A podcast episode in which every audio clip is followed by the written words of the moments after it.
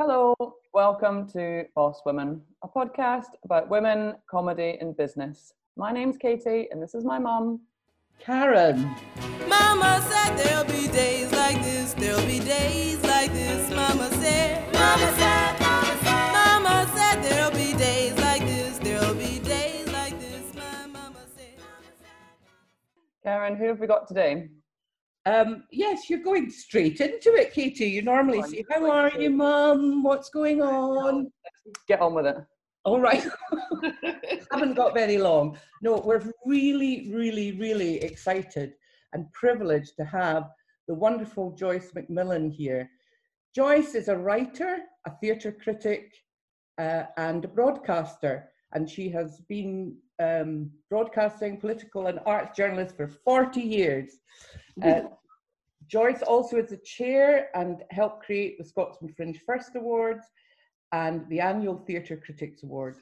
Her ability to capture the essence of theatre is incredible, and her passion for the art form is incomparable. She is most highly respected theatre critic in the UK today. It's lovely to have you. after that intro, I don't know what to say. Thank you very much. for having me. That's great. No, but it, it is actually all true. That's the thing. We are in awe of you. We are, we are. when you stand up on the, the stage when you're announcing the awards, the knowledge you have of every single show you go and see is incredible. Yeah, It's Oh, just, well, we, yeah, well, we love it. well, And it's a show in itself, to tell you the truth. Thank you.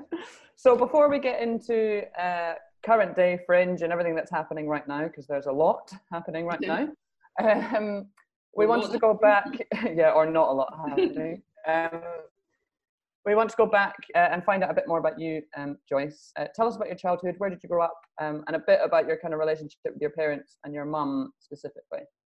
Well, I grew up. Um, I was. Uh, I, I always feel that um, I'm, I, I'm sort of with Liz Lochhead, really, who's slightly older than me, but not much.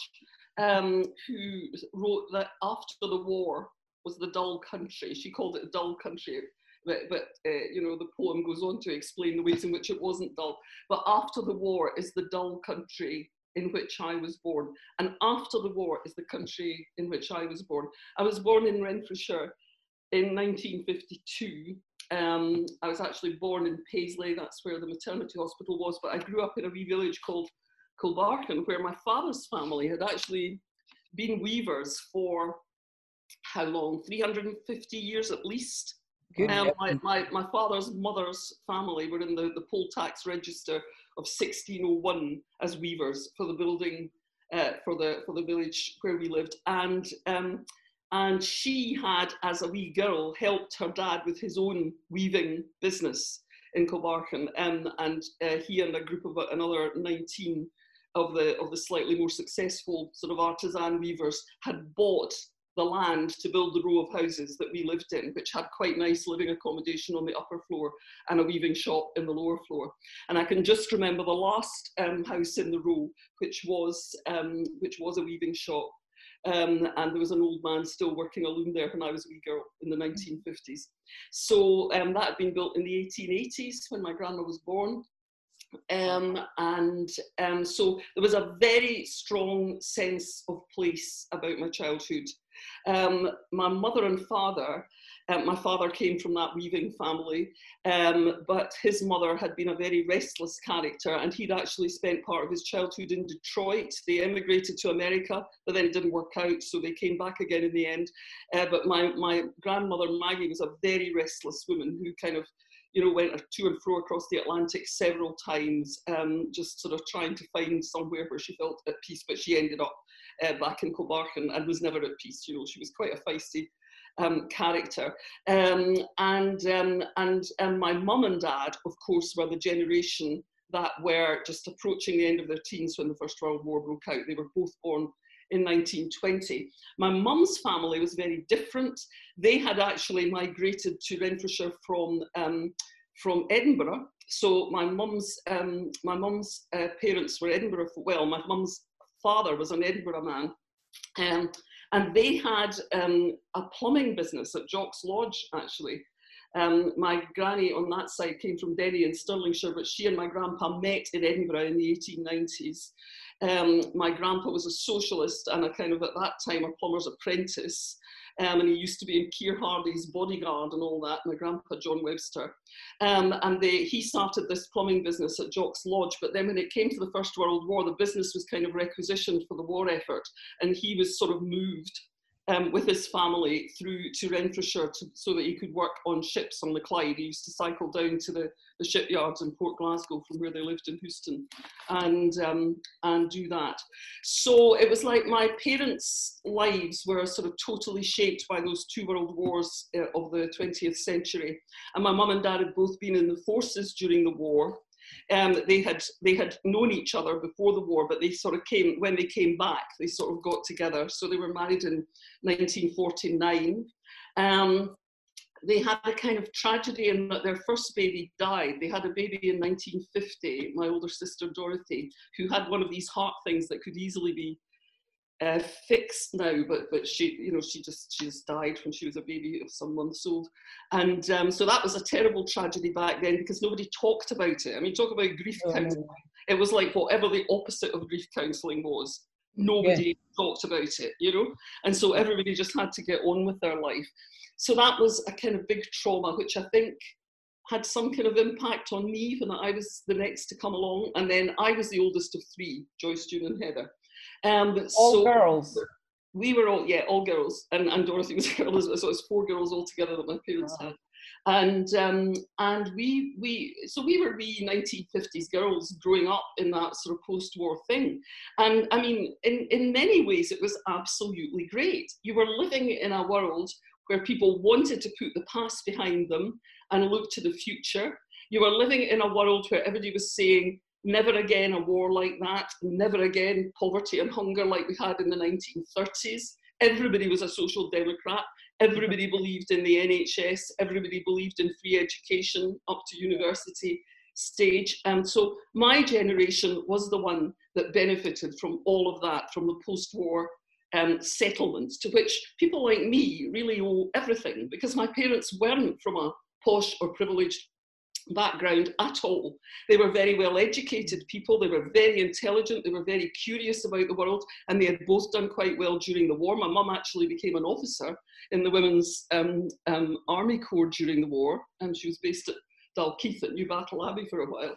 Um, um, um, but but um, you know, when they came back, they just had to get on with their lives. My dad was a techie teacher in a junior secondary school, and my mum didn't work when we were wee. And then she actually became a journalist, oddly. She got a job at the Johnstone Advertiser and Oh, really?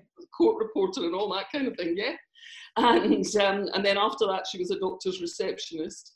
Um, and, um, and um, you know, they, they absolutely believed that the future was always going to be better than the past. You know, the whole narrative was my child of my childhood was there used to be things like poverty and hunger and get beggars on the street and all the rest of it but we don't have that anymore because we've learned our lesson you know mm.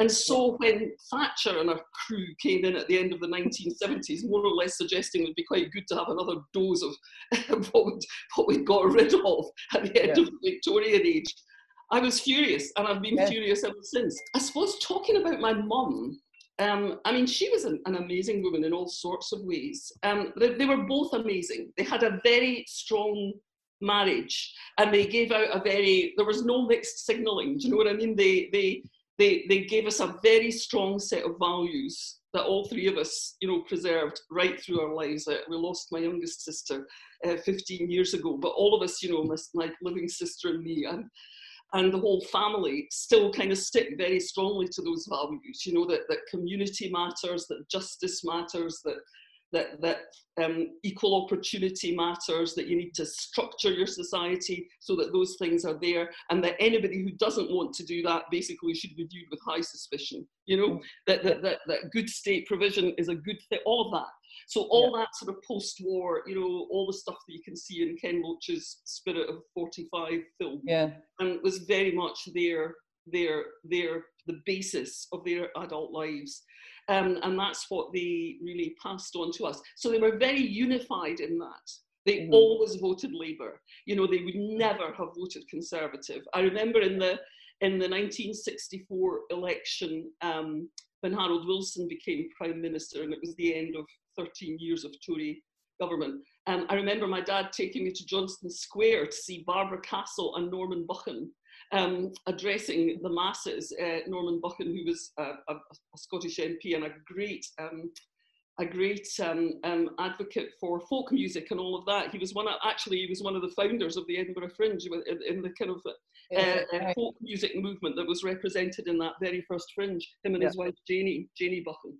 So, um, so I remember him taking me down there and seeing this wee woman with flame-coloured hair, Barbara Castle, speaking in Johnston Square, in 1964. And you know, there was just a feeling that it was a whole new world, and this was it coming to fruition. You know, it was great, and I was a wee Beatles fan. I loved all that. You know. Yeah.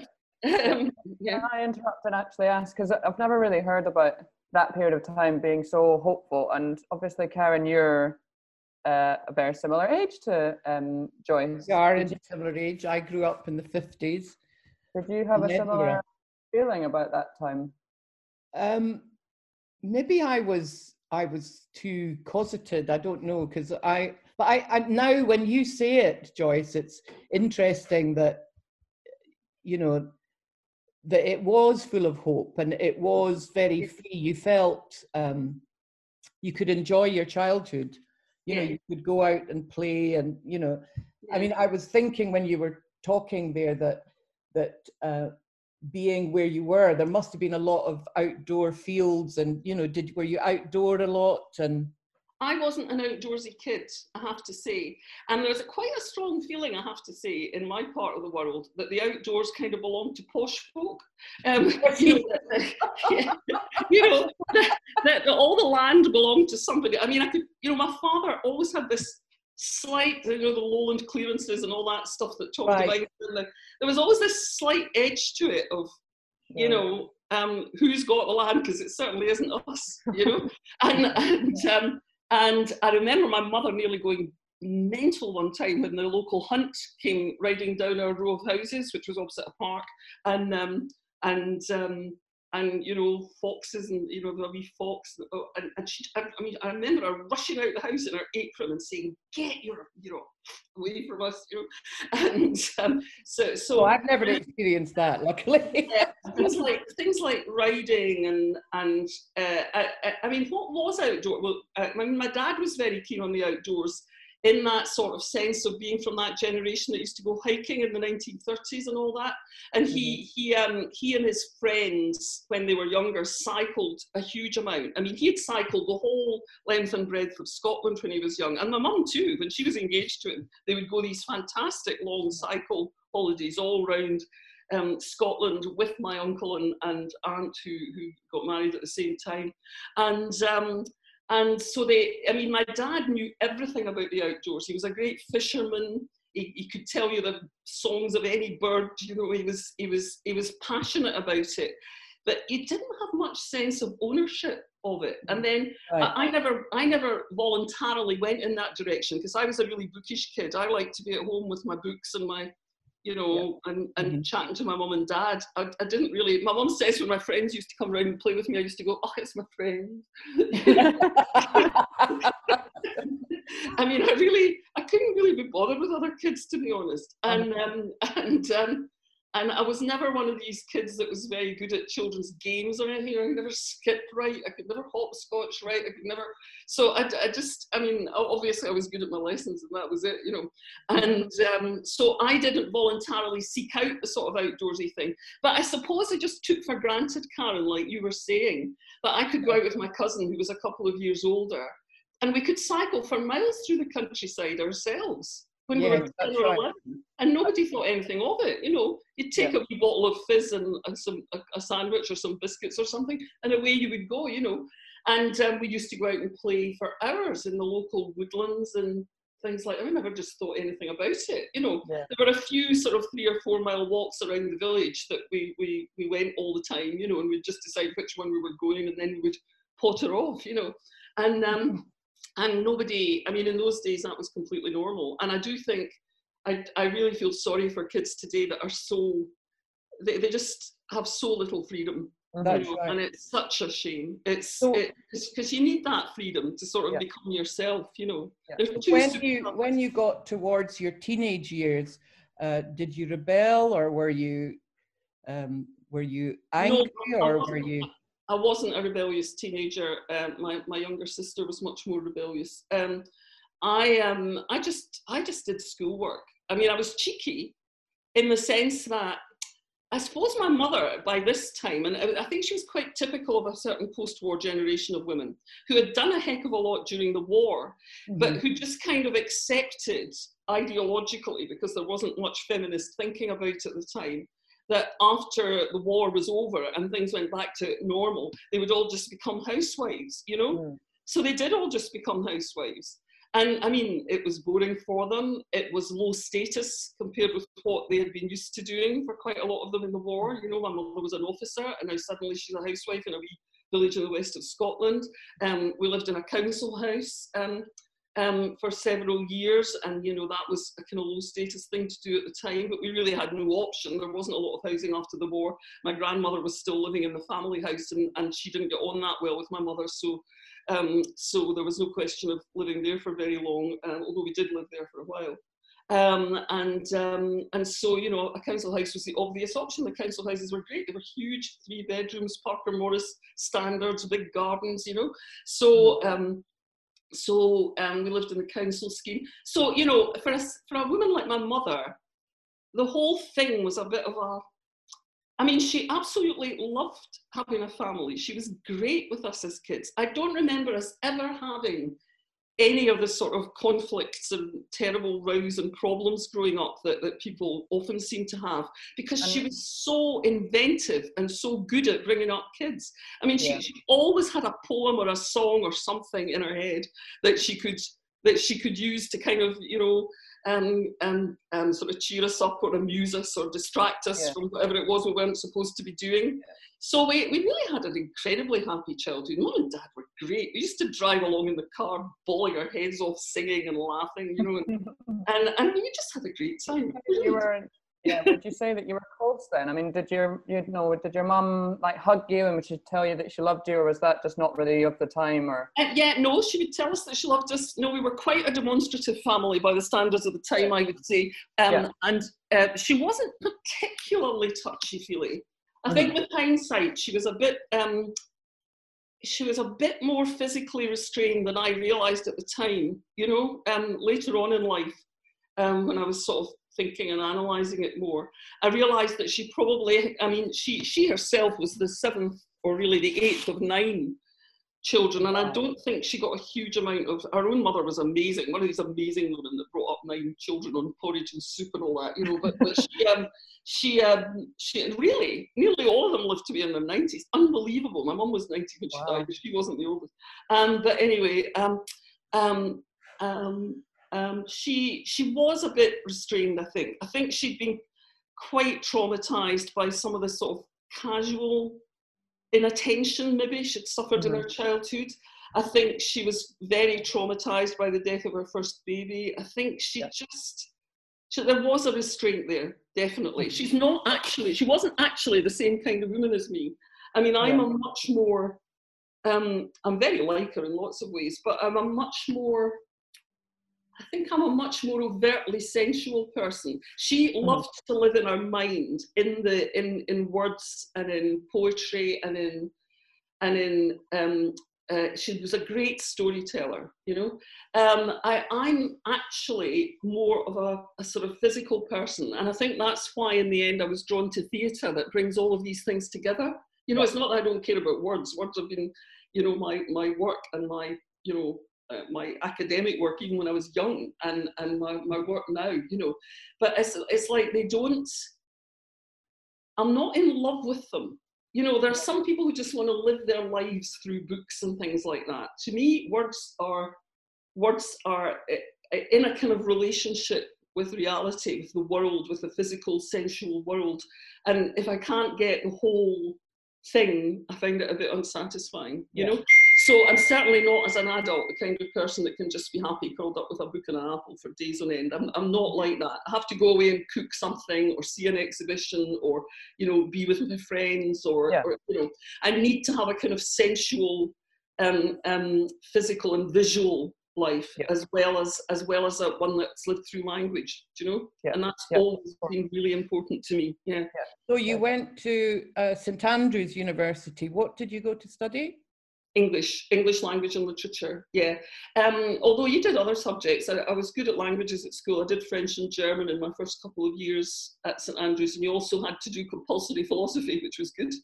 What, what drew you over to St Andrews when you lived on the west coast? What drew you away from home?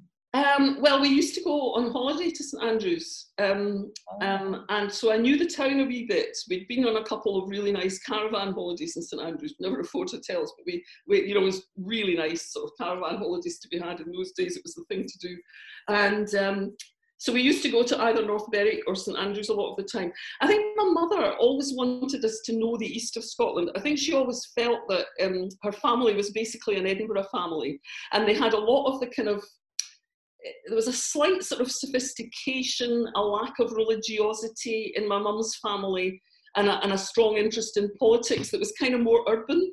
Whereas my dad's family were very much from that sort of Presbyterian, you know, don't go out on a Sunday, don't make an Oh, right, yeah. You know, there, there was a lot of kind of social censure in my dad's background. And although he wasn't like that, he was a very jolly man, it, you could see it in the culture of the village and why he had been brought up like that, you know? So I think she always wanted us to know that there was more to Scotland than just that, you know, that kind of Presbyterian village life.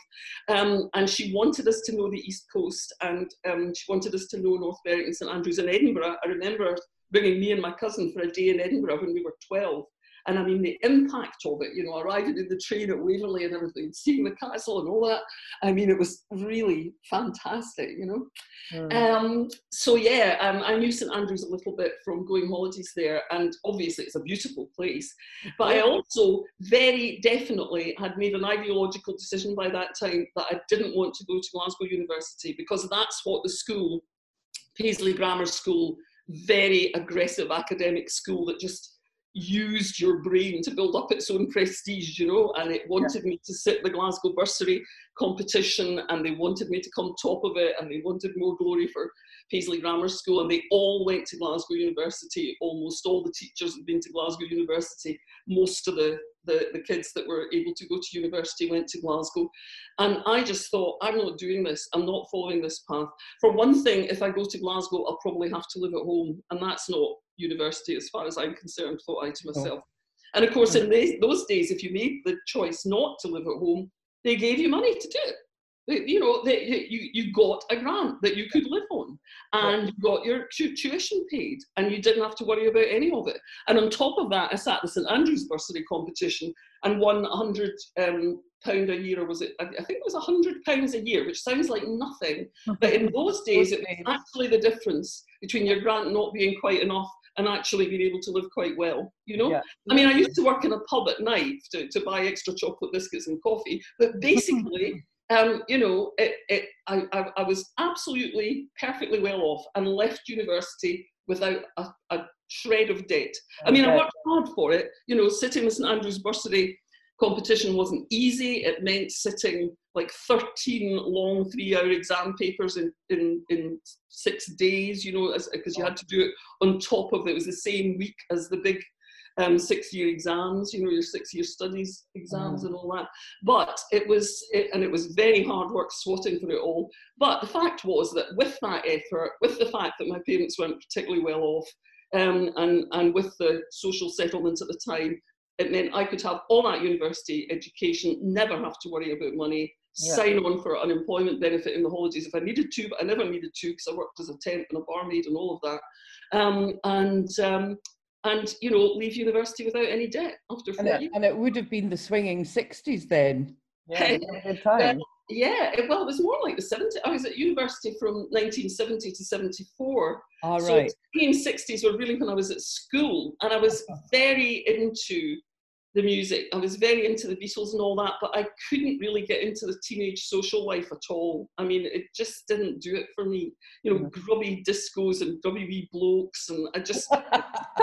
I think that's fair enough, Joyce. so it was. It was really. It just wasn't me. I, I couldn't do it, and, and Did that really, change when you went to university then, or? Um, yes, I was quite sociable when I went to university. Um, I got into various things at university. I sang in the chapel choir um, at St Salvator's Chapel for a couple of years. Mhm. I um, I um, I got involved in student politics, and it was a generation of people that are still sort of kicking about in Scottish politics. Really, that I was at Or- at school with Mark Lazarowicz, used to be the uh, at university with uh, Mark Lazarowicz, used to be the MP for North Edinburgh um, Yes. um, until quite recently, um, and various people like that, you know, who Mhm. uh, who are still about. Um, and it was quite a good generation at St Andrews. It was interesting because there were, there were all- uh, uh, I mean, well, there were there were some very strange Tories who later turned out to be the ideological kind of makers of Thatcherism, really, and they were very right wing. And I remember when I first encountered them, I thought, these people are mad. They actually want to destroy everything that my parents' generation have built up since the Second World War. They Yeah. actually want to destroy it. I remember meeting Michael Forsyth in the in the in the SRC office one day in 1971, and he was a working class kid from Arbroath. And I looked into his funny wee beady eyes, and he was wearing his gown, which nobody did except the most ludicrous nerds. And and um, I thought, it, you know, they're nuts. They've, they've been traumatized by a district nurse in their prams or something. They just hate. They just hate the world they've grown up in, you know. Yeah. And, um, and there was all, all these people that founded the Adam Smith Institute and the Heritage Foundation in Washington. I mean, some of the key hubs of all this right-wing thinking that has happened since the 1970s, the people who helped to create them were at St Andrews when I was there.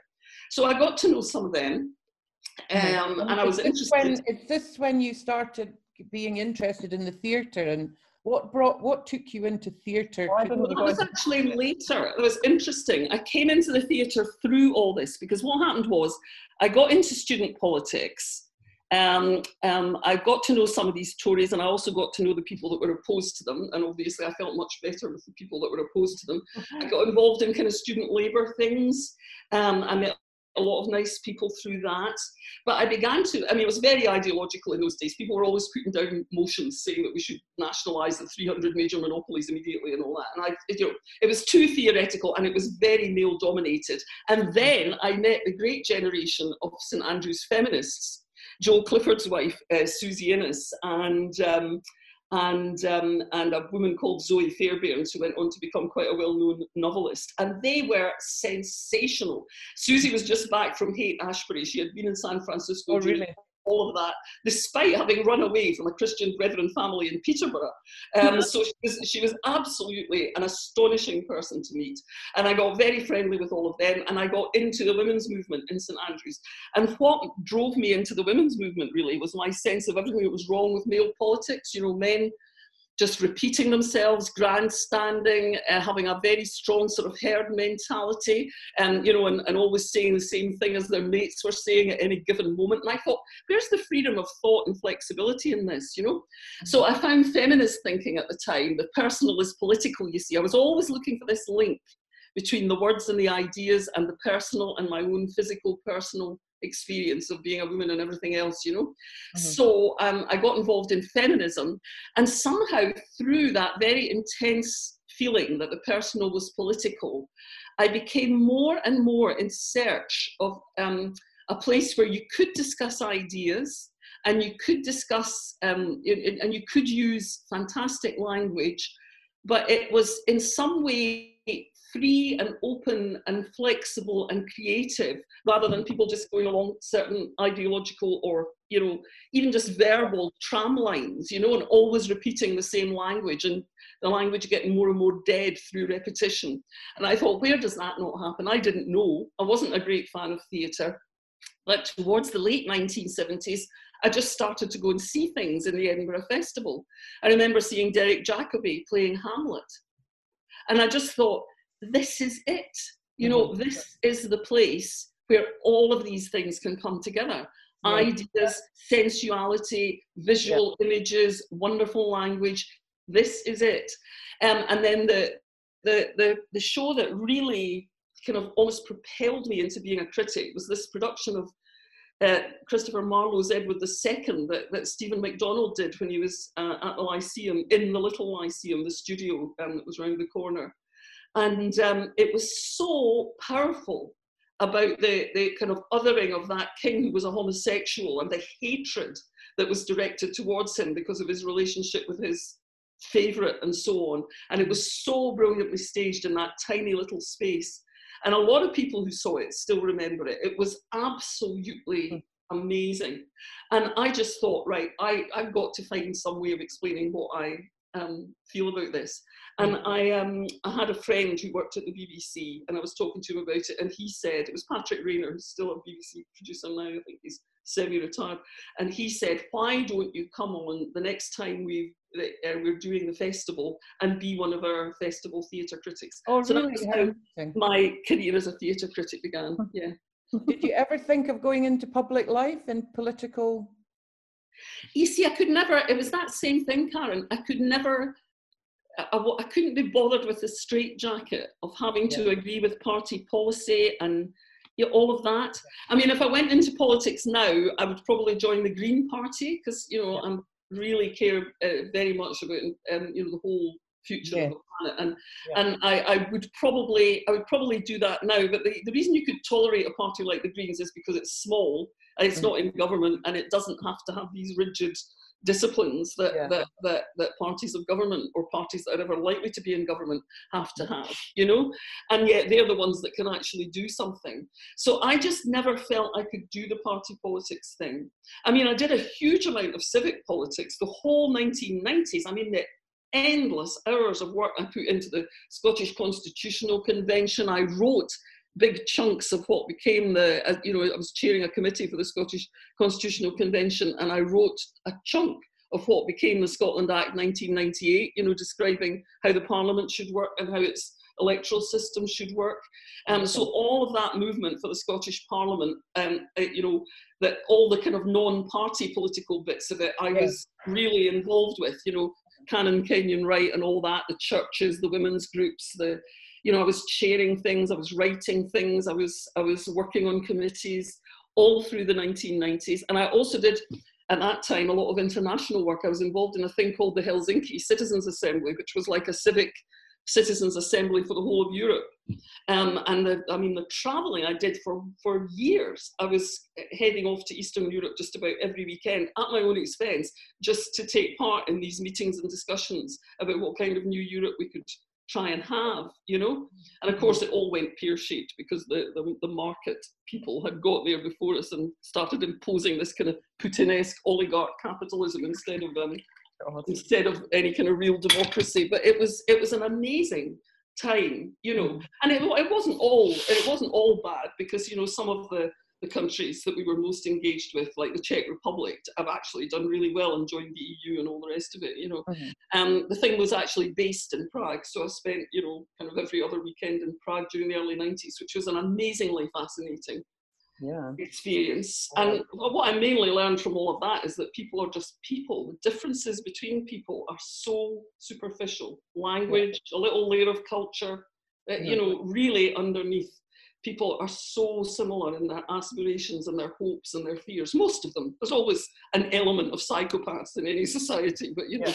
most Yeah. people. Um, most people, um, are, it's surprisingly easy to get a consensus if you really work at it. And I, Yes. A radical consensus is really powerful. That's Sure. what I found, really. But I've never been able to put in practice in British politics because, Yeah.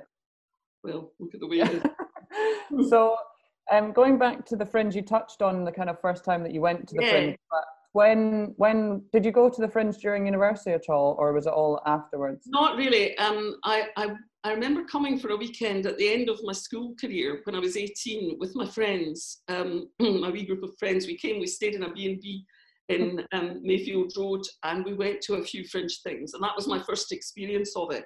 And I mean, we just thought it was great. You know, there was just seemed to be so much going on and all the rest of it. Um, yeah, well, when and was that so how, how kind that would be was it? 70, I suppose, just before I went Yeah. to university. Yeah. Um, and then I didn't really take much interest until I had this light bulb moment. I was very involved in politics and all the other things, and I was trying to write a PhD actually about Ben Jonson, the Jacobean playwright, which didn't work. I'm, just not, and I'm, I'm not really attracted to the world of academe at all. Um, so I could sort of sense that wasn't going to work, and I was panicking a bit when suddenly I got this chance to write and talk about theatre, and it all began to fall fall into place, you know. Um, um, so it was about 1977, 78 when I started really going to the Fringe Yeah. um, and, and taking it seriously, you know, as part of my life. Yeah. Um, and then I began reviewing it in 1978. And after that, since that then, for? it's been kind of non-stop, really. That was with the Scotsman, was it? Um, uh, yes, well, after after the the first round of um, doing Festival View with Neville Garden, which was the, the festival Oh, yeah.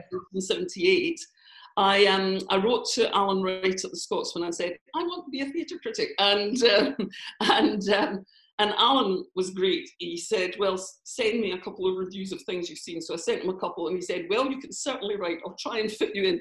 And um, and so I started being the kind of third string theatre critic for the Scotsman after that, and he was great. I mean, he didn't know me from Adam. There was nothing, you know, to link us in any way, and yet he just looked at my copy and he said, "This girl's got a bit of talent. I'm going to give her work." And Yeah. you know, it- it- there was no kind of feeling that I was being kept out because other people had gone to school with other people. It was nothing like that. He was, he was, he was really a great editor, Allen Wright. I think a great, and And he, you, he was the inventor of the fringe firsts back in the early seventies. yeah, and did you so did you manage to make a living from it? From Um, um, did I manage to make a living from it? Everything was much better paid back Of then course, than it is now. Um, I, I, I, kind of, I moved gradually towards making a living from it. I was working. Um, I was working at a development um, um, charity. Well, I was married anyway, so I was sharing my living costs with my then husband, Yeah. who was who was somebody I'd met at St Andrews and had a lot of political, you know, things in common with. Yeah. Um, and um, and um, so um, my living costs weren't so high. He had a job. Um, and it wasn't a very well paid job. It was a job at, at basically SCVO, you know, the, the, the Voluntary Organisations Council in Scotland. Um, and um, Were you in Edinburgh then? Was this uh, Edinburgh? yeah, yeah, we came to Edinburgh after we graduated. Um, uh, we had a year in London and Durham. He was doing a, a, a master's thing in Durham. And, and I worked in the pub opposite the prison in Durham, where, Really? Where Dolours and Marian Price were under hard duress because it was the height- of the IRA bombing campaign and all that. And the Dun Cow, the pub was called. It was full of prison officers. It was very entertaining to work in, actually. I love Durham. What a beautiful city, my God. Really? I mean, I used to spend hours in that cathedral just feeding my sensual self, you know. And this was about the time of my life when I was trying to come to terms with the fact that I couldn't just live intellectually and verbally, which was kind of what my culture had told me to do you Uh-huh. know, because those were the respectable things to do. I, I, I really had this bit of me that was much more sort of sensual and visual and all of that, you know. So I would sit in the cathedral, which is gorgeous, for hours thinking about that and all the rest of it. That was my year in Durham. But we came to Edinburgh immediately after that, and I actually did teacher training at Moray House. But that was never going to work either. I felt as I wasn't stuck in a school all day. I couldn't get out of it fast enough. I Yeah. just thought, whoever the person is that can do this, stand trapped in front of gangs of hostile children all day from nine till. And I tell you what, from that moment to this, any proposal for paying teachers a million quid a year, I would just say yes. Because anybody who's prepared to do that, to, to my mind, is an absolute hero. So, um, so um, that was never happening, although my, my sister, my middle sister, became a teacher and taught art in Dunbartonshire all her working life. Um, um, um, so, no, um, what, what was the question? Can't remember. anyway, uh, we, we, came to Edinburgh in 1975 and I've lived yeah. here since. Yeah. yeah. Bought this flat in East London Street for £10,000 in 1980 all oh, wow. fantastic. It wasn't it. It needed a lot doing to it, but it was great. Oh, how fantastic. Great flat ever since, yeah. Uh, so it, you. So now actually, you. Were, oh, sorry, we're talking at the same time. so you became a journalist, really? Yeah, by by kind of accident, you know. I I I I, I, I, was I always remained interested in politics. It was never just about oh the arts is wonderful, you know, the sort of razzle dazzle and all that. I always wanted arts that that you know had some connection with the world and that could shift people's perception of the world a little bit. That's why I love the work that Henry does, you know, at um, Yes. at um, at um, the, Gil- uh, the Gilded Balloon because he um, he I suppose just like me he's he's the kind of person who wants his art to mean something to say something about the world that is That's you know, yeah and and um, I like art like that. It doesn't have to be deadly serious or anything. I mean some of the the best sort of world shifting stuff that I saw in my early years as a reviewer was actually comedy because it was at the moment of that great comedy boom you know. Yeah. I remember the first time I saw Arthur Smith. I remember the first time I saw Simon, you know, and, and, and I just thought um, um, these people are brilliant. You know, they're, they're using comedy to change the world. There And was a boom in the 80s. There was a boom in the 80s, wasn't there? Oh, it was fantastic. It was, and I mean, there were such talented people, and they're still all over our media today. You know, that, there's out- the ones that are still alive. You know, sadly, well, you know, we've lost people like Jeremy Hardy, but uh, uh, most of the rest of them are still are still on the go, you know. And I Yeah. hated it when I had to give up reviewing comedy because I could see all these connections between what was happening in comedy and what was happening in theatre. I mean, to me, it is just a form of theatre, you know. Yeah. And I've never had any time for the sort of Ricky DeMarco moaning and groaning and uh, sort of setting theatre and comedy against each other as if it was a Yeah. competition, you know, which would be more dominant in the fringe. The Yeah. fact is, good performance is good performance, and a good comedian, you know, as I learned then, you know, a good stand-up comic is uh, an artist. Just like anyone, I mean, I mean, and there's people like Daniel, what's his name, Daniel Kitson, who have just Mm. completely crossed the line. And why Yeah. not? Mark Thomas, Yeah, Mark Thomas. you know, Um, um, um, so you know, I, I I really enjoyed that sort of early phase of my reviewing life. The Fringe was growing by leaps and bounds. Bill Burdett Coots had just launched the Assembly Rooms. Um, you know, it was it was a very exciting period, and it was an exciting period in Scottish theatre, and it was also an exciting period for the Fringe. And you know, that first decade of my sort of reviewing life was really Yeah. fantastic. It was such Um, a privilege to be there, just Yeah. do it, you know. And so, how did the Fringe First Awards come about? Well, Allen Wright had founded them back in 1972, I think. Mhm. We had a celebration for um, for for Uh. 60 years of uh, uh, 50, mm, 40 years of them uh, um, back in about 2012, I think. And so the, the 50th anniversary will be coming up soon. Oh, yeah. And the idea was simply to encourage people to bring new work to the fringe and not just to come with a production of Richard III or something, you know? it was kind of inspired by the success of Rosencrantz and Guildenstern are Dead, which I think was one of the first winners, um, um, um, which was a huge thing. You know, it just launched Tom Stoppard's career right there in Cranston Street Halls, you know? And, um, and, um, yeah, it was just it was just to have a kind of spirit of the new on the fringe and not And people how you recycling old start? material. Yeah. Yeah. And how did you start to get involved in? Um, well, I. I joined the Scotsman. Um, I had been a columnist for Scotland on Sunday. Oh, I can't remember how it all worked out now. And I'd, uh, yeah, I'd been. I'd actually had a, a, a paradise part of my career, and I had three really big employers. I was the radio critic of the Herald. I was uh, the Scottish theatre critic of the Guardian. Um, and at a time when they sometimes gave you 600 words for a, a review, you know, it was, it was Wow. wonderful. And also, it was quite well paid. Um, um, and I was writing a political column for Scotland on Sunday. I started out doing that for Sunday Times Scotland when Andrew Jaspan was in charge of it. And um, then when he went to Scotland on Sunday, he took me with him. So I had these three strings to my bow, which was fantastic. Um, but uh, in the middle of the 1990s, that got a bit hard to sustain. When you get to a certain level as a journalist, newspapers kind of want to own you, you know?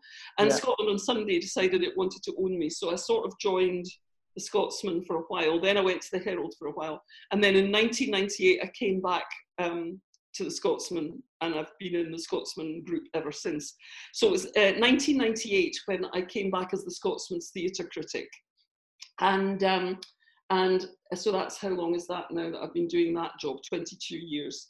Yeah. And um, and about two years after that, Robert Dawson Scott was the arts editor, but for some reason he was away or unwell or something during the Fringe, um, and someone else was holding the fort. And I turned up for the Fringe First Awards that year. I think it was 2000, and there was nobody there from No. the Scotsman. Oh, you're kidding. There was nobody there to hand over the awards. The message from Robert saying he couldn't do it had sort of failed to get through in some way or something. And, and, and there was nobody in charge. There was a woman from marketing who had got the plaques made. There was all the people that had been invited because they'd been nominated and started, you know, because because because they'd won.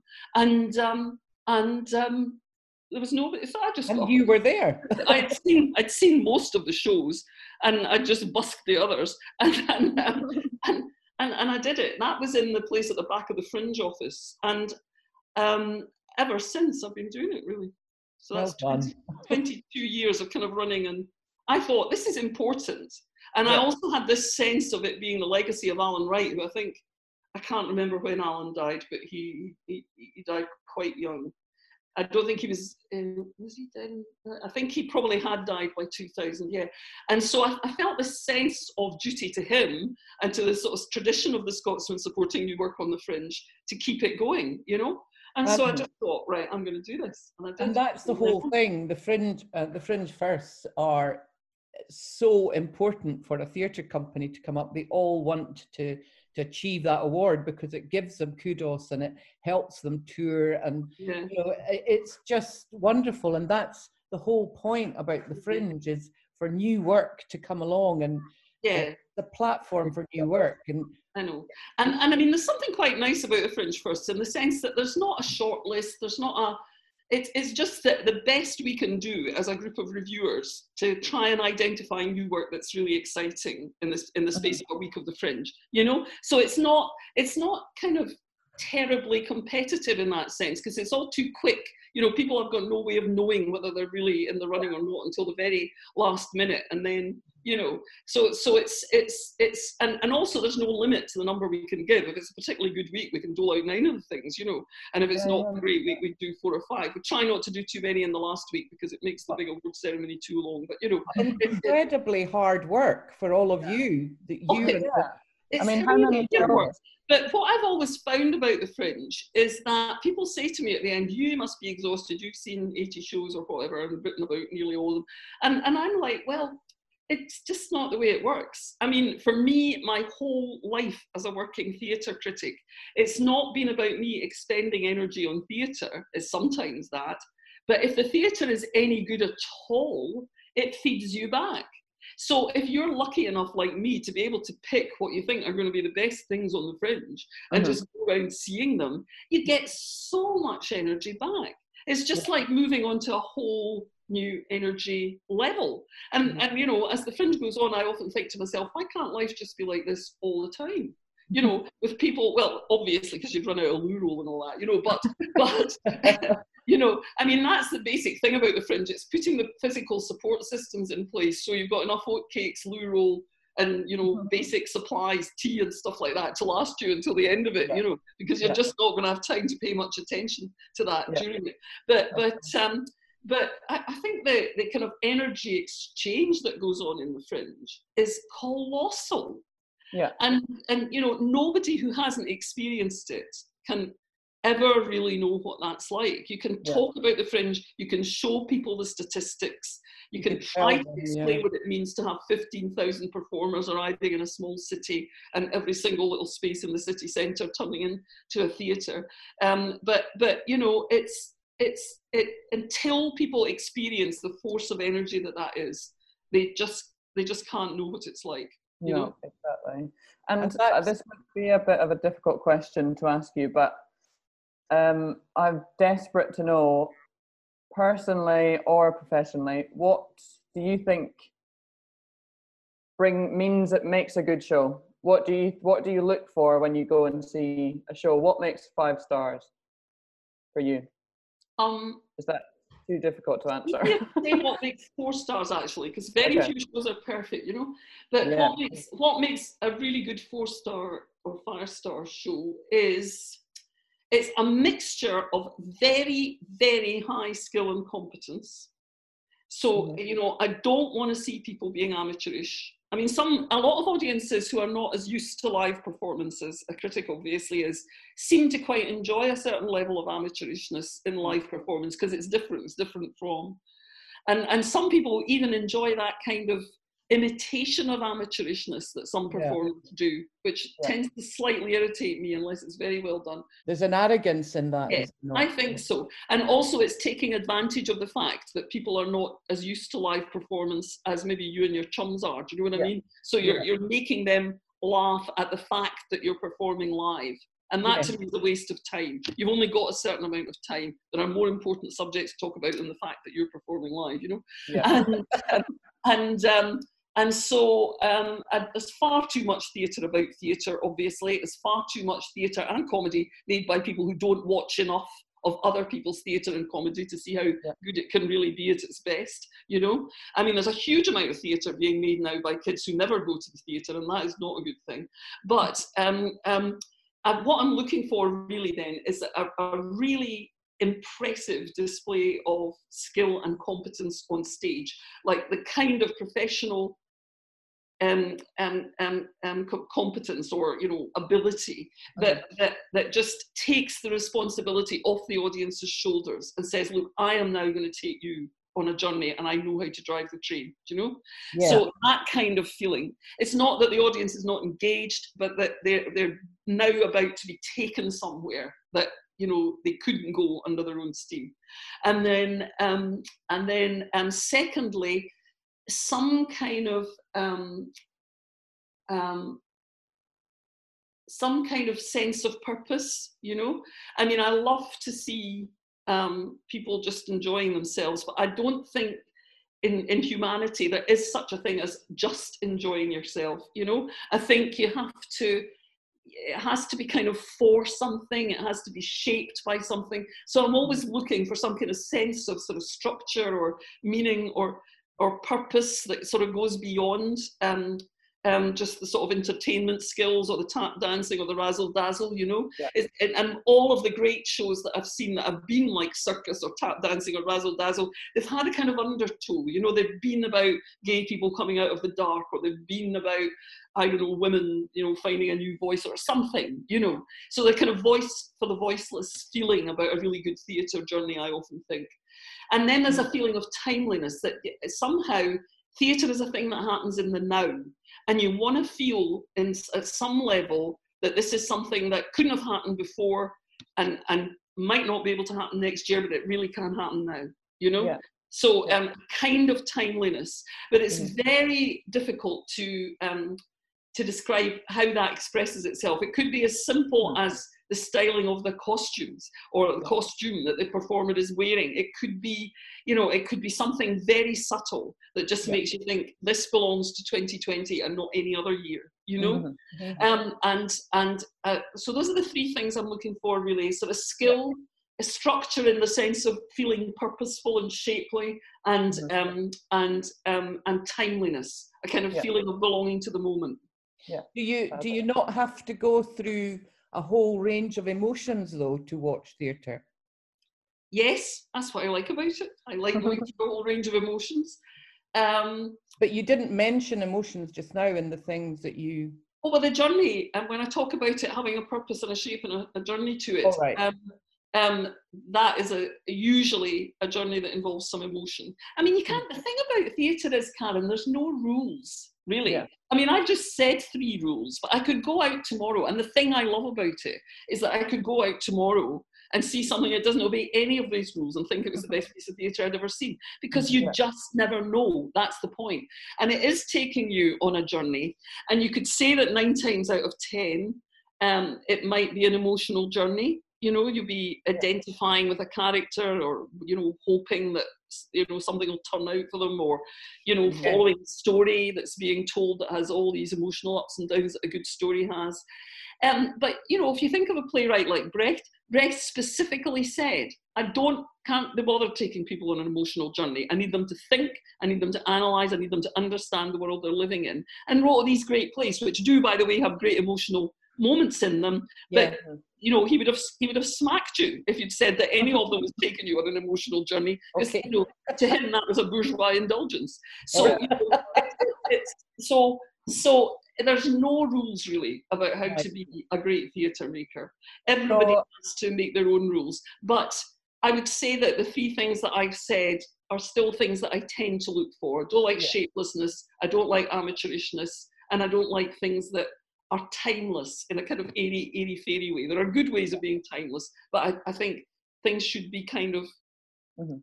focused on the time that they're in, as well as Sure. maybe having some Yeah. eternal value. Yeah.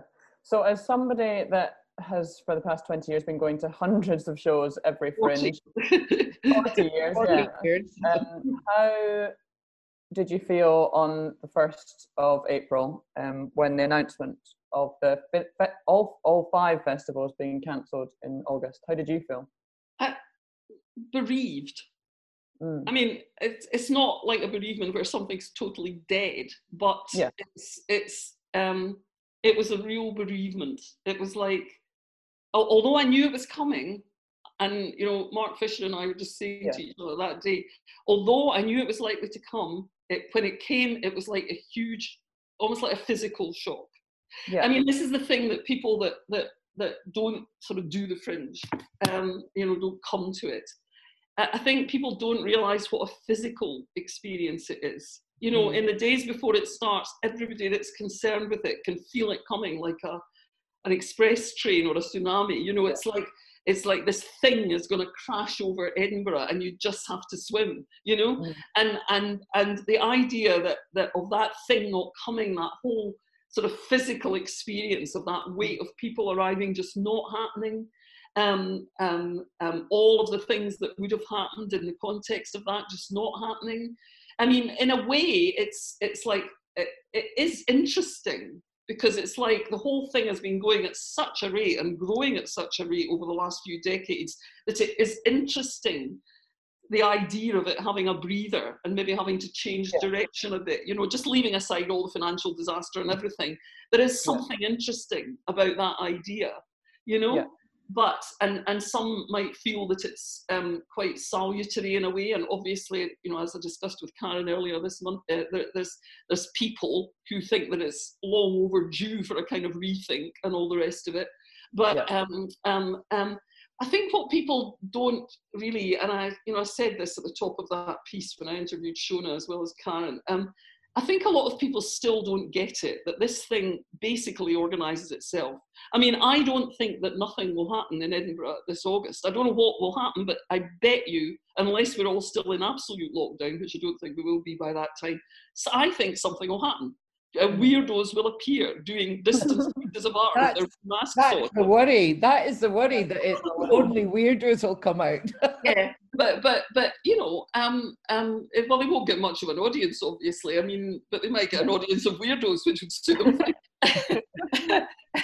so you know, I um and and um, I just uh, I just felt yeah, I just, um, I just want to tell you that um, be showing off about my daughter. Katie was asked to write about how she felt about not having the festival. She's shaking her head now, um, but she wrote about the analogy of the festival being like a lover, like a loss, a Yeah. lover that she was not going to have this year.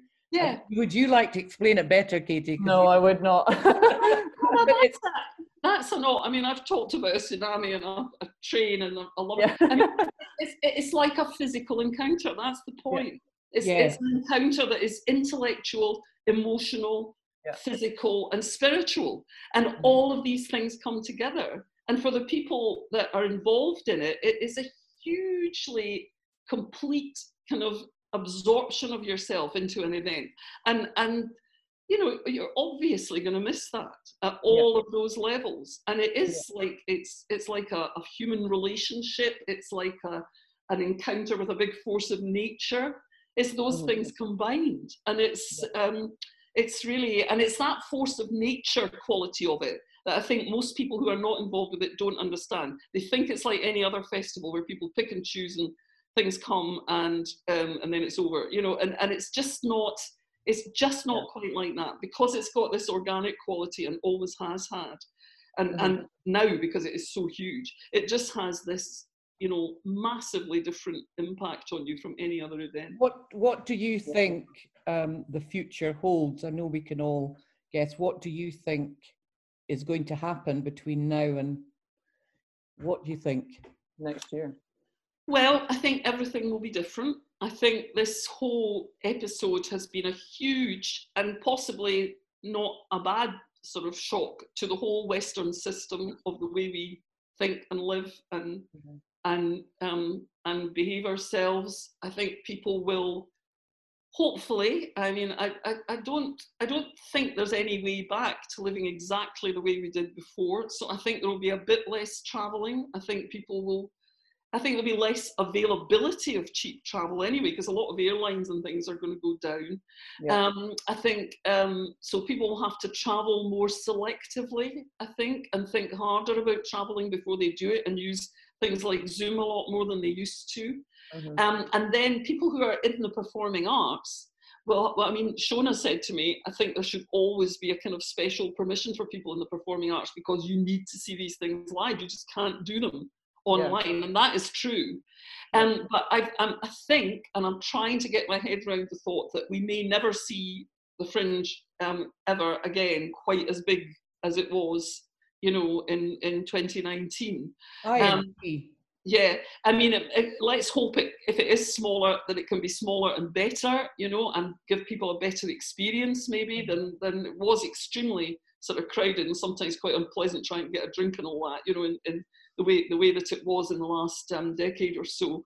Um, um, um, but you know, I think we're maybe going to have to reconcile ourselves to a world where that kind of frenetic traveling and rushing and everybody converging here and everybody converging there is is is maybe just not going to be not so much impossible, but a bit more expensive uh, um, um, to do and a bit less um, popular to do. People will be a bit more shy of it, and of course, the kinds of audiences who are generally speaking sort of fairly well-to-do and not entirely young people who can afford to chase around doing all of that.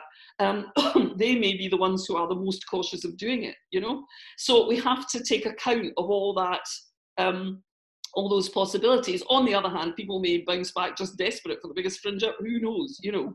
But Well- because because the fringe is an organic thing, um, I think it will it will show quite a marked response to this. And I think it's likely that the response will be that it will peel off the outriders and the and the people who were just you know having a laugh and, and that it will become a bit smaller and possibly a bit better. I hope that's how it will be. Um, thing- um, the thing that worries me is that there won't be as much money around because everybody is having to borrow or you know Yeah, yeah, yeah. you know the next five years is going to be very very interesting i have Yeah. Yeah. I mean, well, if we go down the route of having to pay for this whole episode in the way that we paid for the crash of 2008, with just massive increases in debt and governments having to impose massive austerity, I think we'll all be completely fucked, to be honest. I think our social, no, I think our social fabric will be completely fucked. I mean, we've already got a national health service, certainly in England, which had no pandemic stockpiles at all because of cost cutting. And that's because of cost cutting. That's because of individual trusts saying, what the heck can we cut, cut from this? Are we going to cut the outpatients clinic or are we going to just not bother replacing the pandemic stockpile? You know, and when there's no pandemic, it's a no-brainer. You say, well, let's just leave the, pan- the absence of a pandemic stockpile for another six months, you know, and then you get a pandemic and there's no PPE. And, Yeah. and you know, so, so, so we cannot, we can't react to this the way we reacted to the 2008 crash with just more public spending cuts, more austerity, more injustice, more of the poorest having to pay the price. We can't do that. But how we're going to avoid that is, I just don't know. It, it would take a sort of leap like the one in 1945, where they set up a whole new global financial system so that they could sort of support, you know, proper public services in, in a lot of countries and all Yeah. that. well that's how it might have to be Yeah, Just yeah. before we um, Yeah. wrap this up, can I just ask your opinion on online content? Are you are you watching much? Yeah, I'm loving it. I'm, I'm, I'm loving particularly the things that show you a, a, a performance with an audience. Like I watched um, the Yeah. Royal Court recording of Cypress Avenue with Stephen Rea, which is like the audience on at least two sides, I think, of the, the thing. So you feel kind of wrapped up by the audience. Um, And that was, it was, it was, it was so much better than nothing. It felt like being in a theatre. It felt like you were with the audience. It was really well filmed. It was a great play. Stephen Rea was fantastic. But all it made you think was, I hope to hell we can get back to Yeah. you know i mean it's, it's much better than nothing. And it's i mean i don't know if you were on last night when the abbey theatre started there. They've got this thing called dear ireland which is Yeah. just like it's just one monologue after another basically. But it gives you a chance to see all these wonderful actors that might have been on the stage at the abbey and people like gina moxley and you know all of these people um, right there and great writers writing the monologues. They're doing, they're doing four evenings of them. And, Mhm. and of, of course it's better than nothing. It keeps you in touch with the organisation, with the writers, with the, the performers. But it's, you know, But it's not live. of course it's not. It's, it's just a it's just a holding substitute. It's like saying, oh well, there's no real coffee, but here's a wee instant coffee to give you a reminder of what it once tasted like, you know. Yeah. Um, I mean, it's it's like that, really. Um, I mean, uh, the, the good thing about it is, I suppose, that it gives you a great geographical reach. You know, I mean, if I suddenly wanted to watch something by an Australian theatre company, it would be no more difficult to do it than watching something from the Royal Court or something Yeah. from the Traverse, you know? Um, so that's good. It, it, does kind of open your mind to the fact that you really are living in Yeah. a global community that is very connected now through all of these things without having to do huge amounts of physical travel. yeah, which is great. think there's a Um, but it is absolutely not live performance. And I think, you know, um, that we, I think we will, as a community of people that care about live performance, I think we will resist to the last the idea that you can ever replace live performance with anything else because you can't. I agree. think your passion is absolutely incredible. Yeah. Just finally, we haven't asked you, or we have asked you, but have you got any life lessons from your mother? Life lessons from my dear mum. I would say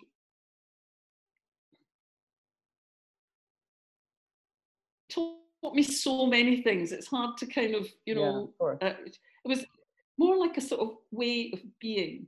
I Mm. think she taught me that if you if you if you fill your mind with uh, beautiful things and memorable things, you know, beautiful pieces of. In her case, it was poetry that she loved most. But you know, for me, it would be all art forms. You know, beautiful pieces of music, beautiful pieces of poetry, beautiful plays that you've seen and that you can still remember some of the words from, beautiful visual images.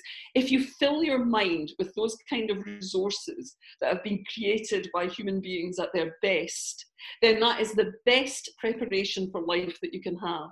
You know, since I left school, the two things I found really useful was the amount of Shakespeare I learned by heart and, and the um, and the and the, the Latin that I learned.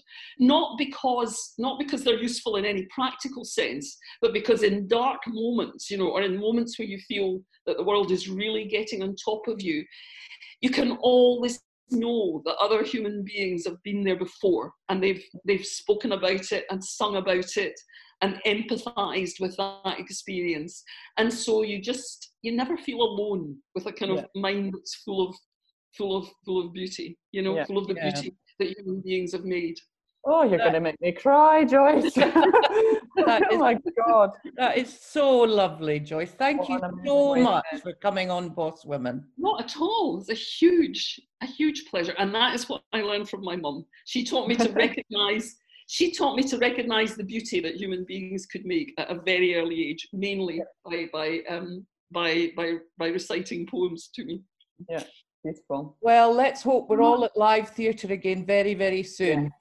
Fingers Yeah. crossed. thank you see you in the stalls as it were